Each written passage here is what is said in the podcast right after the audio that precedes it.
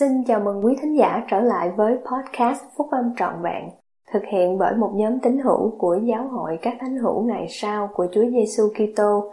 Chúng tôi xin được chia sẻ cùng quý vị các nguyên tắc phúc âm giúp chúng ta có một cuộc sống hạnh phúc từ những bài viết đăng trong các tạp chí của giáo hội phát hành định kỳ vào mỗi tháng.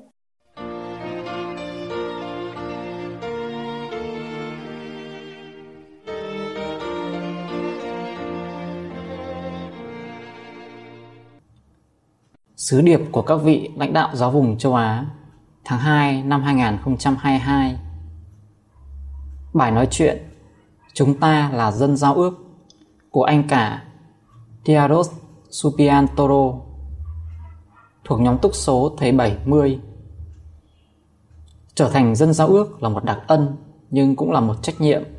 Đó là một trách nhiệm kèm với những ân phước to lớn đã được hứa khi lần đầu tiên tôi được làm quen với Kitô giáo ở trường học, tôi đã biết về Israel với tư cách là một dân tộc có giao ước và cách họ được dẫn đến miền đất hứa. Mãi cho đến khi gia nhập giáo hội các thánh hữu ngày sau của Chúa Giêsu Kitô, tôi mới hiểu giao ước là gì và tại sao các thánh hữu ngày sau được gọi là dân giao ước. Giao ước là một hiệp ước được thỏa thuận giữa Thượng Đế và con người. Khi được chúng ta tuân giữ, giao ước đó sẽ mang lại các ân phước trong cuộc sống này và cuối cùng dẫn đến việc trở về sống cùng với Cha Thiên Thượng một cách vĩnh cửu. Khi chúng ta tuân giữ phần của mình trong thỏa thuận, Thượng Đế cũng sẽ thực hiện các lời hứa của Ngài như Thánh Thư đã dạy. Ta là Chúa, bị ràng buộc khi các ngươi làm theo những điều ta phán, nhưng khi các ngươi không làm theo những điều ta phán, thì các ngươi chẳng được lời hứa hẹn nào cả.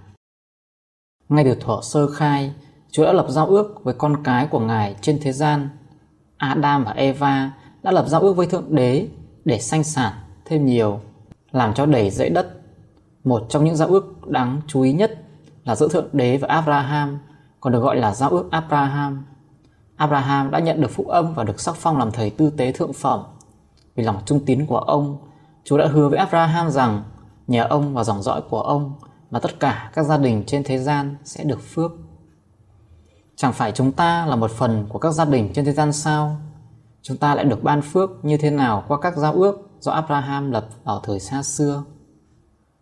Lời hứa này đã được thực hiện qua một số cách. Thứ nhất, qua Chúa Giêsu Kitô, đấng thầy và đấng cứu chuộc của chúng ta, đấng đã đến qua dòng dõi Abraham. Thứ hai, qua chức tư tế đã được ban cho Abraham và dòng dõi của ông. Thứ ba, qua sự phân tán và quy tụ của Israel. Do sự phân tán của Israel trên khắp thế gian, huyết thống của Israel đã được giải ra khắp các quốc gia và do đó tất cả các quốc gia cũng được hưởng lời hứa rằng Israel sẽ được quy tụ lại một lần nữa trong lòng thương xót của Thượng Đế với điều kiện phải hối cải. Qua việc đón nhận phúc âm của Chúa Giêsu Kitô là phúc âm được phục hồi bởi tiên tri Joseph Smith. Chúa đã lập một giao ước với Abraham rằng sau thời của ông, tất cả những ai tiếp nhận phúc âm phải được gọi tên bằng tên của ông hoặc được tính vào trong dòng dõi của ông và phải nhận được Đức Thánh Linh. Ta là Chúa. Những ai không phải là con cháu của Abraham và Israel phải trở nên như vậy và khi họ chịu phép bắp tên và được xác nhận bởi những người có thẩm quyền chức tư tế, họ sẽ được phép ghi danh vào cây gia phả và được hưởng tất cả các quyền và đặc ân như những người thừa kế. Khi chúng ta chịu phép báp tên và được xác nhận là tín hữu của giáo hội có thánh hữu ngày sau của Chúa Giêsu Kitô, chúng ta giao ước với đấng cứu rỗi để mang danh Ngài luôn tưởng nhớ đến Ngài và tuân theo các giáo lệnh của Ngài. Đổi lại, Chúa đã hứa rằng chúng ta sẽ có sự đồng hành của Đức Thánh Linh. Chúng ta tái lập giao ước này với Chúa khi chúng ta dự phần tiệc thánh.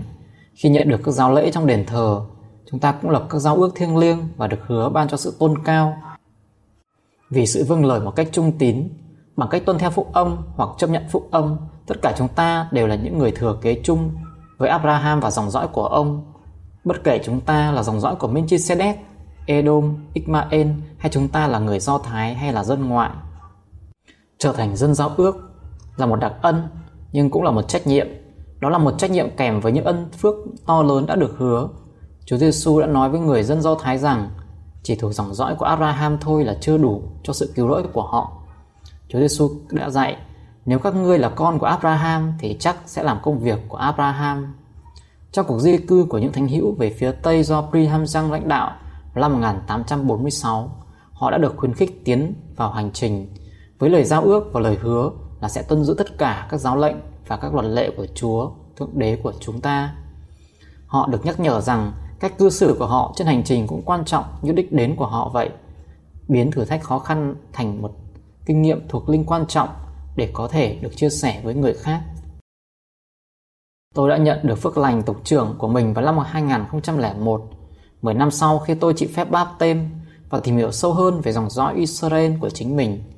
Bất kể dòng dõi của chúng ta là do huyết thống hay do được tính vào, chúng ta vẫn sẽ có được đặc ân để nhận được các ân phước đã hứa qua Abraham, tùy theo mức độ xứng đáng và lòng trung thành của chúng ta đối với Chúa. Tôi biết ơn vì đã tìm thấy phụ âm phục hồi thông qua giáo hội được phục hồi của Chúa Giêsu Kitô. Quả thật, sự hiểu biết và giáo lý của việc trở thành một dân giao ước đã giúp tôi luôn sống phụ âm một cách chất quán. Quan điểm vĩnh cửu mà phụ âm dạy cùng với sự hướng dẫn của Đức Thánh Linh đã tạo ra những tác động sâu sắc trong cuộc sống của tôi. Cầu xin cho chúng ta luôn có được sự hướng dẫn của Thánh Linh để có thể tiếp tục cuộc hành trình của chúng ta với tư cách là một dân giao ước chân chính.